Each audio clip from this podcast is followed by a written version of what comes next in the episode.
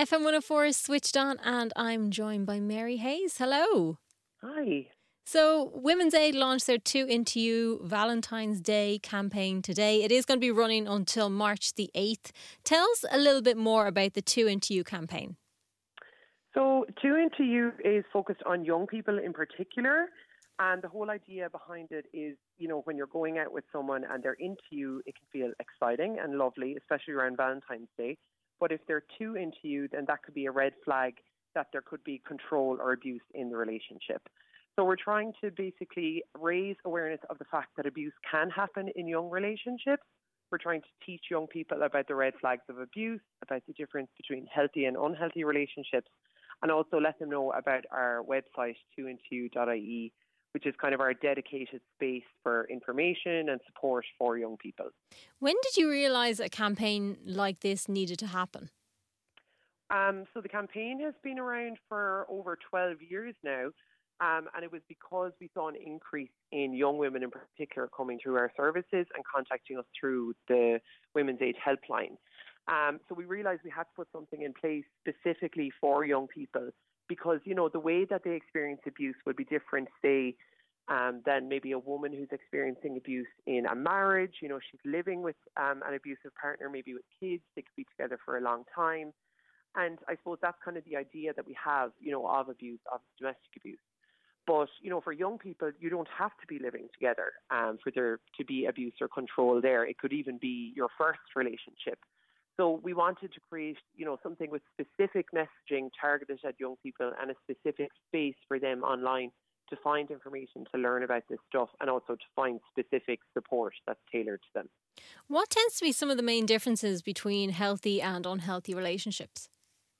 Um, I suppose uh, the emotional side of it could be something that comes through really strongly, particularly with the young women that we support. So, you know, there's always kind of this assumption that there has to be like physical abuse there in order for it to be taken seriously or for it to be um, classed as abuse. But actually, we know um, that emotional abuse is by far the most common form of abuse that young women in particular will experience. And so that can include things like being put down, being isolated, being made fun of, um, being gaslit, things like that. Um, and it can have a really, you know, a strong toll on your sense of self, your confidence. It can feel like you know you've no one outside the relationship, like you um, are cut off from your friends, your family. Um, maybe your partner has um, asked you to, you know, leave college or school, or maybe reduce your hours, things like that. So it really is um, all encompassing. Um, and another thing we hear with young people is um, all around online abuse.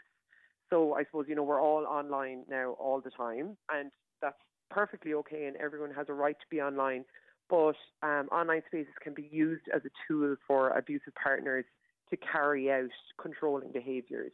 So, for example, they might bombard their partner with text messages and calls, you know, asking them where they are, who they're with, um, what they're doing, and you know, expecting them to answer them back straight away. And if they don't answer back straight away, you know, that they get very frustrated and take it out then on their partner be that um, you know giving out to them or giving them the silent treatment. So I suppose that's just you know um, a kind of a, a quick glance at it. There are many many ways um, that young people will experience abuse, but that's what we're hoping to with the campaign. Is just kind of highlight the different ways that it can happen.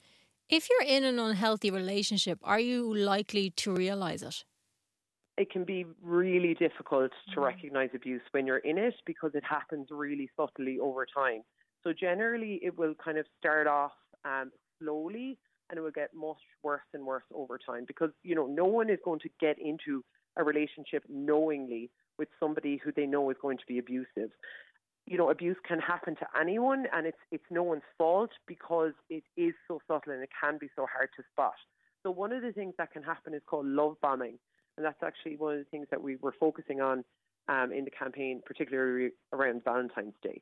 So love bombing is when your partner will kind of bombard you with attention, affection, gifts, um, you know, wanting to spend all your time together, wanting to move very fast, things like that.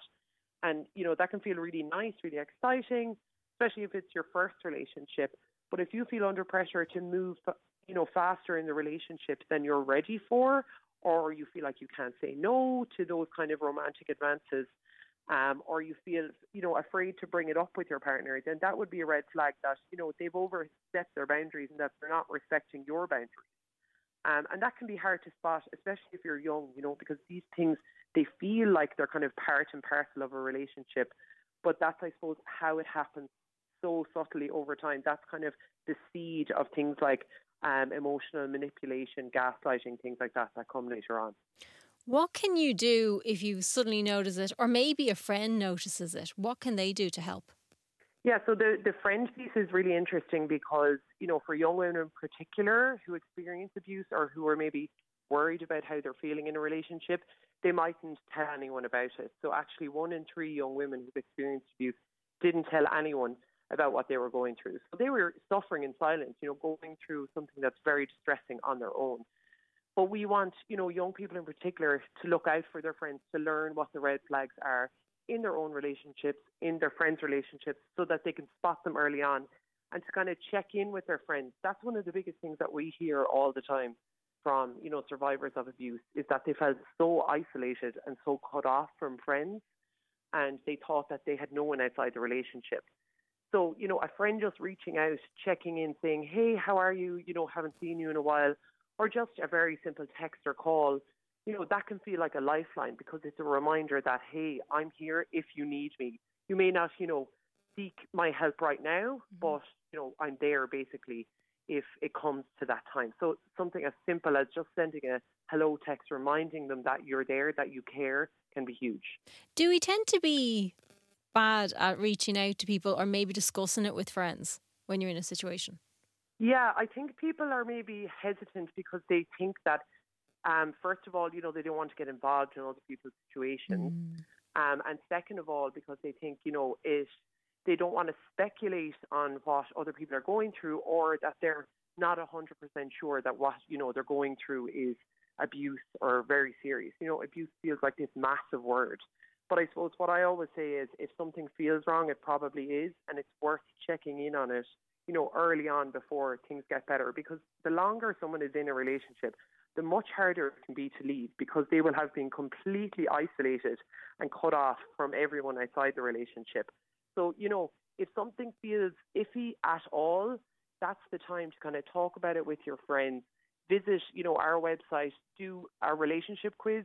That's actually a really good first step if someone, you know, is feeling a little off, or maybe they just want to see where their relationship is at. They can go to toointo and there's a quiz there that you can take to see if your relationship is healthy, unhealthy, if there's kind of red flags, amber flags, uh, green flags there.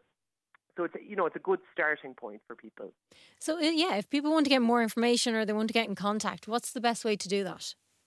Yeah, so they can follow the campaign um, at Too Into You. So that's the word T O O I N T O Y O U. So we're on Instagram and TikTok. Um, so we've lots of really helpful videos there. We also have the website to toointoyou.ie and there's a quiz there. There's a guide on how to help a friend if you're worried about them. There's also a free and confidential chat service. So, you know, if you have a question about yourself or a friend, any question at all relating to relationships, that chat service is there for you.